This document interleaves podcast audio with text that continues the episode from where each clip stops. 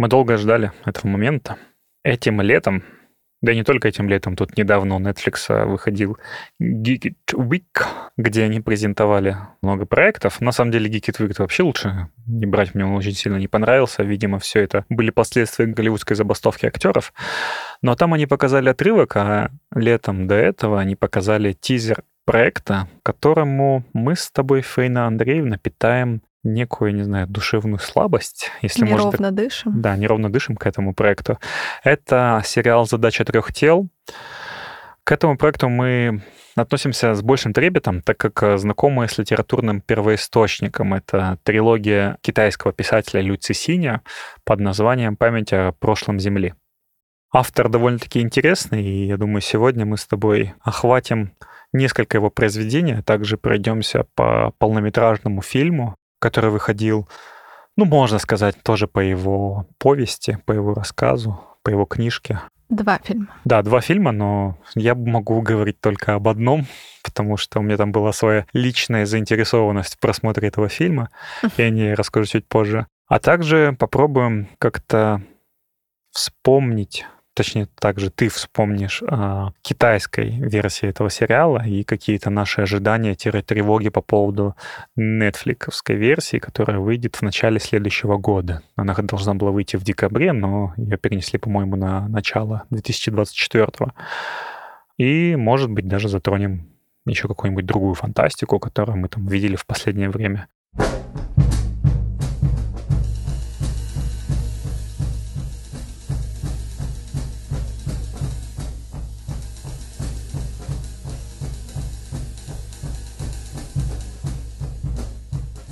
Давай, наверное, не пойдем по сериалу, потому что там целая трилогия в итоге будет. Я надеюсь, ее осветят. Все три книги ты имеешь в виду, что все экранизируют?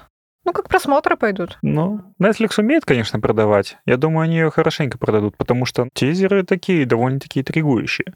И учитывая, что Джон Брэдли там снимается из «Игры престолов», и из падения Луны, кстати. Давай не будем это вспоминать. Кстати, тоже фантастика. Между прочим, кстати, и тем более, что у нас с падением Луны немножечко вот так вот... Бьется, да? Бьется, да. Там, бьется, как Луна о Землю. Довольно интересный проект. «Блуждающая земля», она основана Конечно, на Люцисине, на повести его, но в то же время стоит отметить, что за основу был взят источник французского писателя из 60-х. Я авторство забыл. Называлось, по «Бегство земли». Вот. Это был французский источник, по которому то также вот снимали первую часть. А Люцисиничек, кстати, продюсировал вторую. А то есть книга Люцисиня повесть, она тоже основана на французском авторе? Нет, или... это получается, что они взяли за основу там французский, но потом уже при, при добавили... Короче, какой-то симбиоз, видимо, получился у них между собой. А, ну и, собственно, Люцисини продюсировал вторую картину, собственно, да. «Блуждающую землю 2». Ну и, собственно, мне кажется, во втором фильме, вот по сравнению с первым, который я тоже смотрела, как будто бы больше видится именно его влияние, его ходов сюжетных, его видение будущего. Его ходов ты имеешь в виду вот эти прыжки во времени, которые очень сильно присущи его да, книжкам. Да, да, да, прыжки во времени, какие-то вот его наработки в плане вот того, как должен выглядеть мир будущего, да, вот технологий, каких-то вот таких деталей, да. Мне кажется, это уже больше его история. Мне, кстати, понравилось в «Блуждающей земле» во второй части. Очень эти технологии были довольно любопытно прорисованы. Ну, не любопытно, а детально прорисованы. И они были самобытны, потому что вот мы смотрели того же создателя, и у меня очень многие из друзей, которые посмотрели, создатель, который вот не так давно выходил от э, студии Sony, Многие сравнивают его с районом номер 9 по прорисовке, по созданию визуальным вот, эффектам по, по визуальным да? эффектам. По блуждающая земля выглядит как-то самоидентично. Ну, китайские фильмы, мне кажется, в принципе, Китай, все, что снимают китайцы, это выглядит по-другому. Так же, как, мне кажется, в принципе, нам достаточно необычно смотреть на них, на их манеры поведения, на их разговор также на их картинку. Она резкая чаще всего, очень контрастная, очень как будто бы увеличили четкость раз в сто, и она прям резкая, как будто бы вот э, все очертания, вот как бы она такая очень вот детальная, ты говоришь.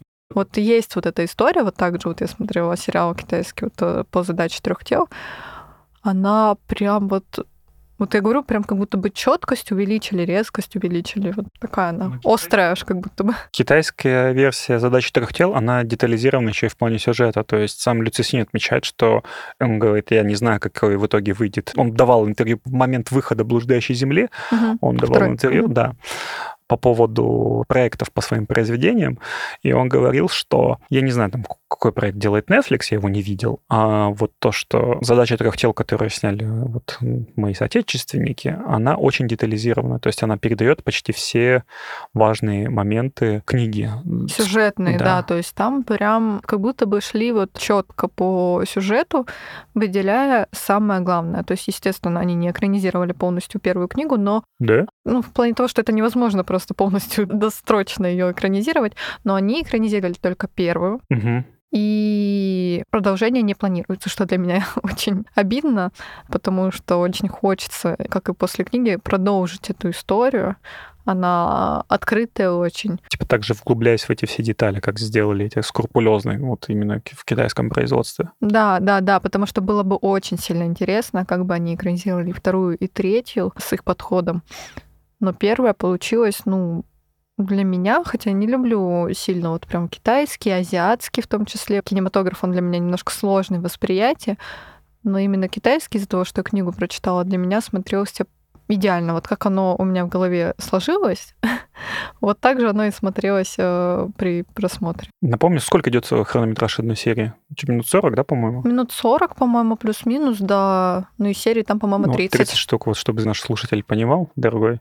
Да, то есть это необычные серий. 10 как вот у многих сериалов сейчас. Я думаю, как будет у Netflix. Если не 8 вообще. По 40 минут, 30 серий и вложить книжку, которая сколько там, 400, по-моему, страниц да, первый роман. Того. Это довольно-таки любопытный experience. И вот поэтому мне интересно будет понаблюдать, как Netflix может в свои скомпоновать в свой проект вот угу. всю книжку.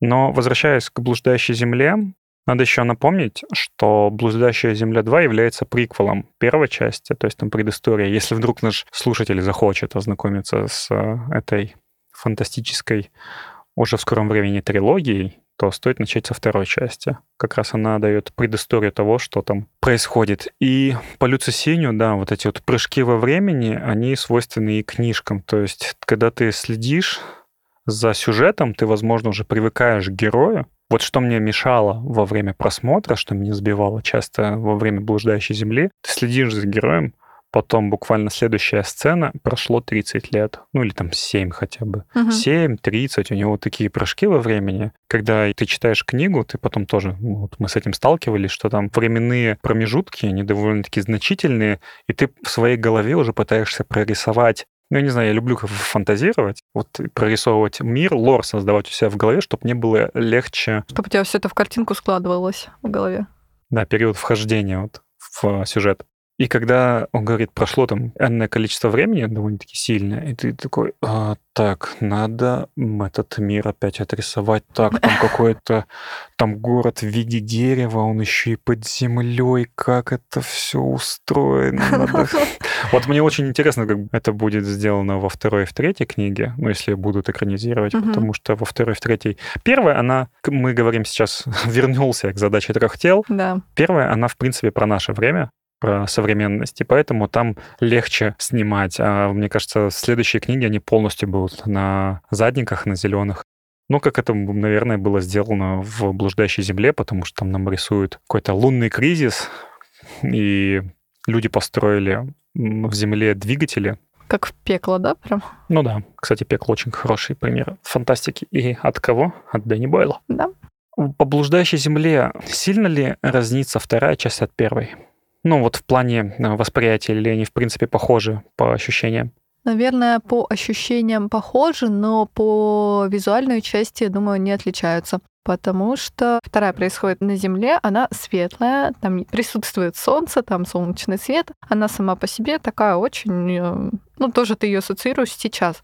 Вот прям завтра может начаться вот эта вот история про то, что солнце гаснет, и, в принципе, ты как бы можешь как-то к себе ее адаптировать, эту историю. Вторая часть смотрится по-другому из-за того, что там уже там люди уже живут под землей и находятся уже в космосе, и поэтому там, естественно, темно. Сам фильм темный, сам фильм такой мрачный более. про то, как люди именно выживают уже в каких-то таких очень сложных условиях. И там, по-моему, насколько я помню, я просто давненько смотрела, ну, в плане, мне кажется, полгода назад, и немножечко подзабывается сам фильм долгий, наполненный событиями, деталями, персонажами, которые вот мелькают постоянно на экране. Да, по поводу хронометража, ну, вторая часть идет три часа. Три часа, да, то есть это сложно, мне кажется, смотреть китайский фильм с их манерой съемок, монтажа и игры, и самого менталитета азиатского, угу. да, это сложно для, ну, для меня, по крайней мере, было. Ну, в принципе, это в среднем, мне кажется, любой фильм китайский идет три часа, потому что я вспоминаю Стивена Чоу, который снимал убойный футбол и разборки в стиле кунг-фу, у него еще где-то в конце нулевых у него выходила какая-то фэнтези китайская, и вот оно тоже это шло очень долго. Я помню, что я терпел в кинозале, меня друзья позвали, и я, видимо, из-за того, что мне очень долго пришлось сидеть, я его так сильно и не оценил. Я даже, что я до, до сих пор не могу вспомнить название. Кстати, заметил в сюжете, мне нравится, какие в себе я не знаю, мотивы или не мотивы, какие задачи несут эти фильмы, которые именно вот китайского производства. Mm-hmm. Я не скажу, что это по у Лю Цюсиня также, видно, что это снимает Китай, потому что это тут коммунистическое общество. Вот все мы объединены, все мы одной цели. То есть где это сейчас, в 2023 году, простите, не видно, что мир объединился, Что мир объединился, и в одной лодке сидят, э, ну, ради выживания человечества, китайцы, русские, американцы, французы, британцы. Вот. Нет, ну понятно, да, что вот во втором фильме лучший друг героя — это русский. Ну, то есть это все ясно, понятно. это бьется с текущей ситуации. Ну да, кстати. А, ну, в принципе, да. То есть в любой фантастике, наверное, практически в любой фантастике есть какое-то вот... Когда перед глобальной угрозой человечество объединяется. Ну, да, не только человечество, любой тот же искусственный интеллект в создателе угу. против завоевателей. Да-да-да. Вот.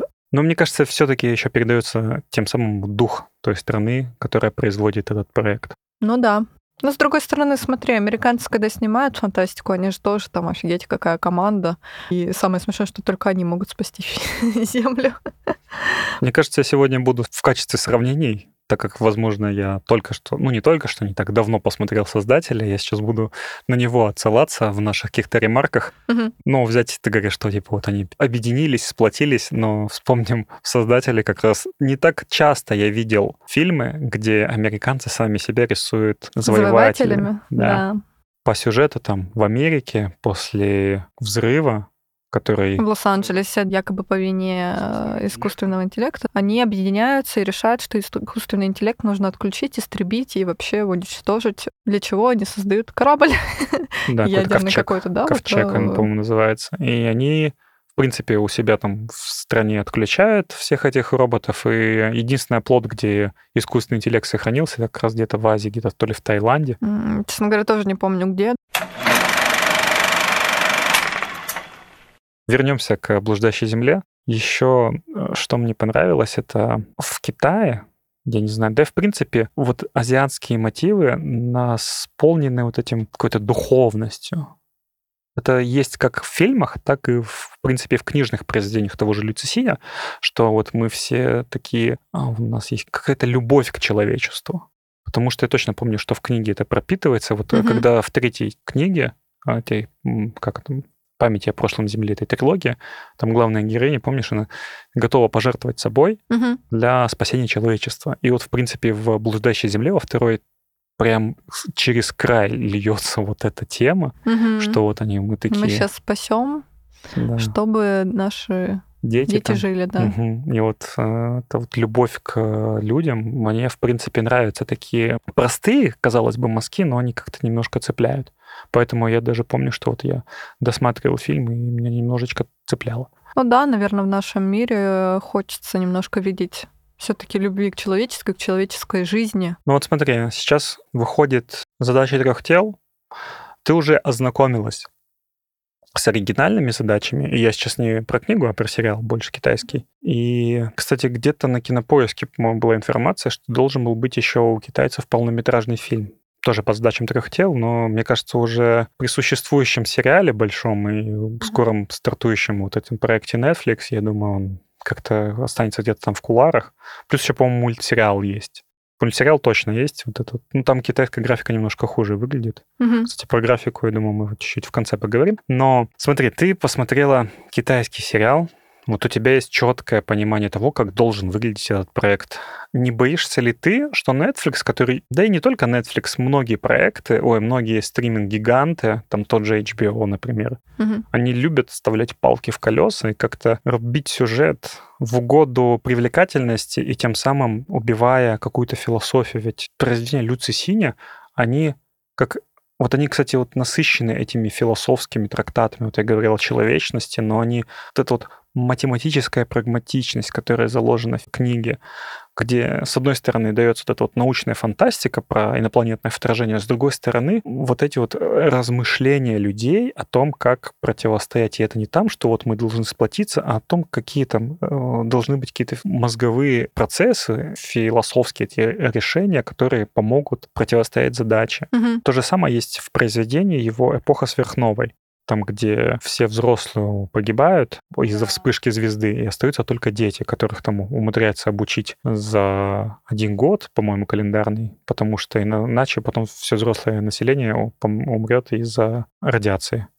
И это вот такое очень тоже довольно-таки насыщенное различными темами вот, философскими о ранней взрослой жизни детей, которые, в принципе, сейчас тоже можно сказать с наличием гаджетов и не только, что дети сейчас очень рано начинают взрослеть. И это, в принципе, бросается в книжке «Эпоха сверхновой», что ее сравнивают с «Повелителем мух». Мгм. Вот. И не думаешь ли ты, что вот эти темы, которые очень хорошо раскрываются в книге, могут просто Потеряться сойти? там? Да, да. Я боюсь, я вообще боюсь всегда экранизации. С одной стороны, я понимаю, что это адаптация, и тут уже видение сценариста, видение режиссера и всех остальных, оно, естественно, что порежет, поменяет, каждый увидит это по-своему, то есть, ну, как бы сколько людей, столько и мнений. Но тут переживаешь за основную тему, да, наверное, то есть что по итогу хотят сказать режиссеры все-таки данной экранизации, пока непонятно. Передадут ли они это все? Непонятно.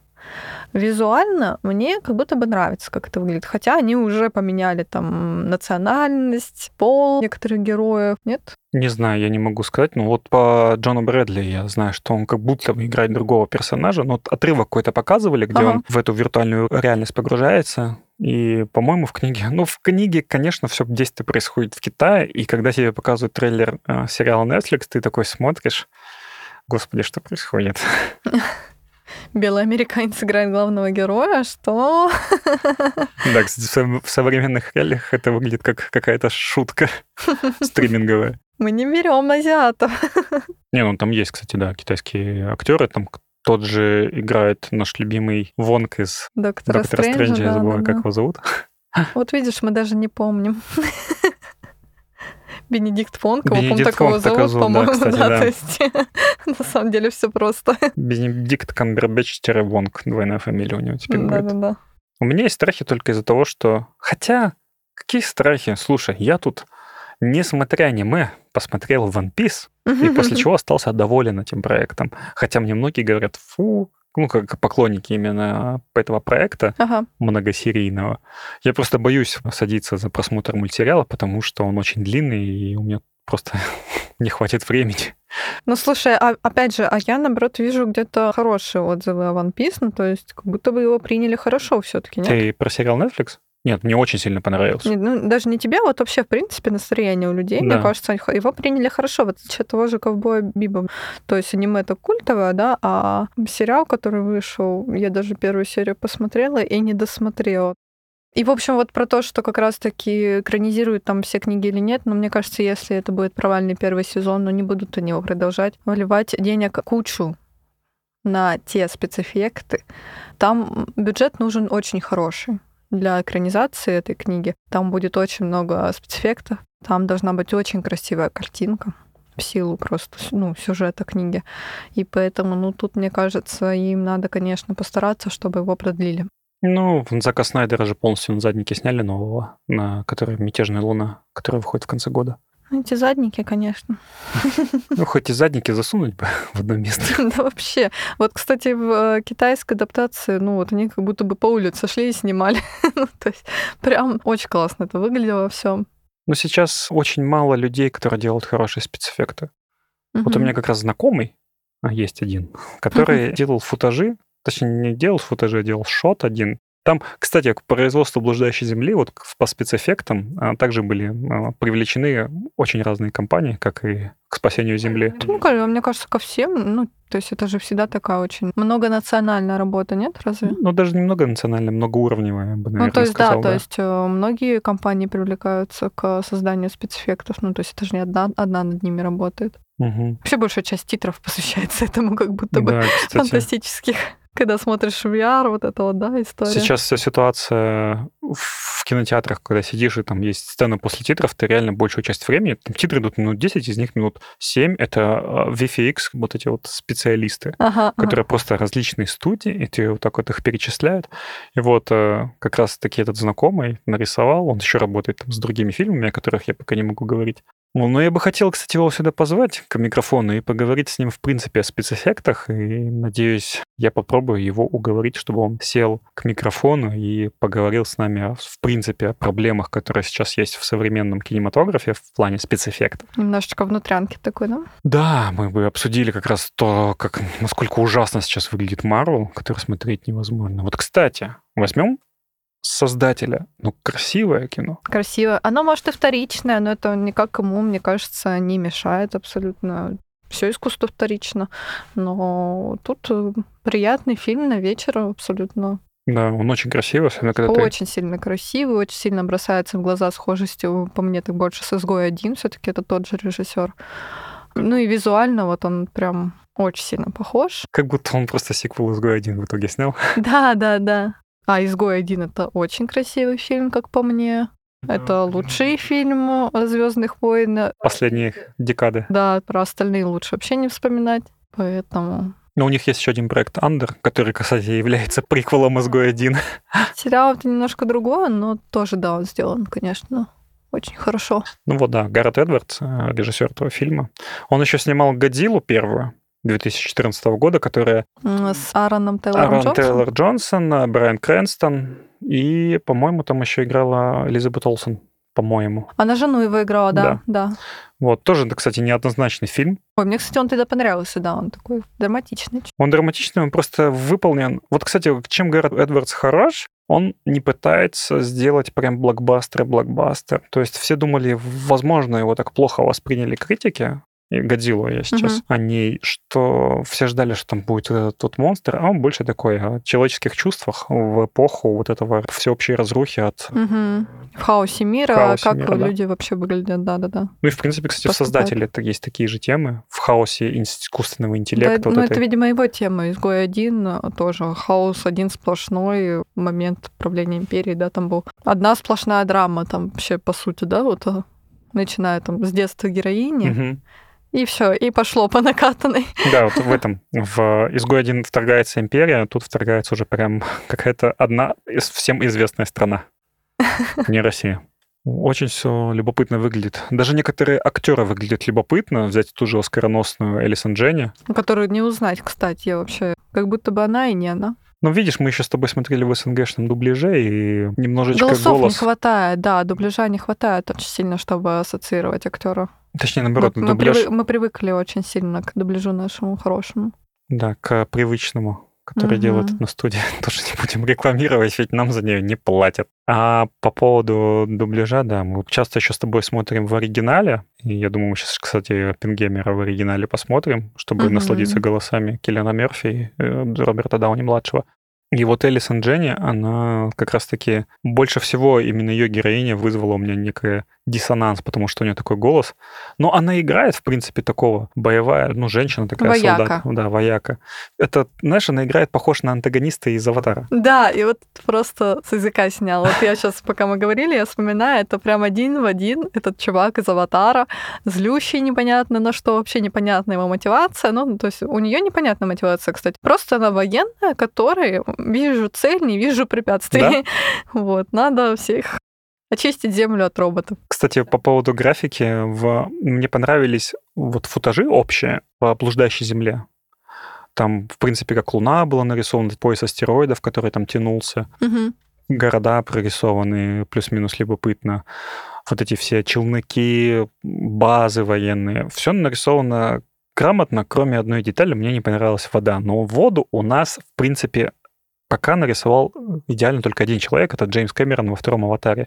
Там можно закрыть, конечно... Но он и работал над ним сколько времени. Там можно закрыть глаза на сюжет, что, в принципе, не можно, а нужно сделать. Но то, как нарисовал он воду, это, конечно, мое почтение. Я вот умудрился его посмотреть в IMAX, когда в Катар ездил. И просто как будто четкость картинки он... Как будто бы сняли просто на камеру, да? Да, как будто он под водой снимал. Кстати, как раз он же еще выпускает в конце года в США «Бездну» прокат. И видно, что человек просто умеет снимать в воде. «Титаник», «Бездна», «Аватар» второй. Титан. «Титан»? Сиквел Титаника, когда они пошли э, подводный, вот этот вот э, подводный А, лод, как э, Титан же она называлась, батискаф, который взорвался. Он же там уже тоже побежал. Ну, чуть ли ему там то ли не предлагают снимать уже, то ли он собирается снимать. Нет, ему нельзя. предлагали, он отказался. Он сказал, говорит, я не буду в это ввязываться, вы что? Мне, мне еще аватаров снимать Побойтесь штук. Бога. Да, побойтесь а, Непту- миллиардеров. В данном случае не бога, а Нептуна. Потому что он у нас э, подводным царством Да-да-да. руководит. Кстати, у нас второй год подряд выходит какой-то фильм о подводном царстве. Ну, то есть в конце года. В прошлом году это выходил «Аватар» в конце года, а в этом «Аквамен» второй. Мне кажется, все взаимосвязано. В следующий год у нас там... не Вода год, не то, чем кажется. Но в итоге я хочу сказать, что Люци Синь — это тот фантаст с произведениями хотя бы с одним стоит ознакомиться. Вот э, С одним произведением ты имеешь в виду трилогию из трех книг, да?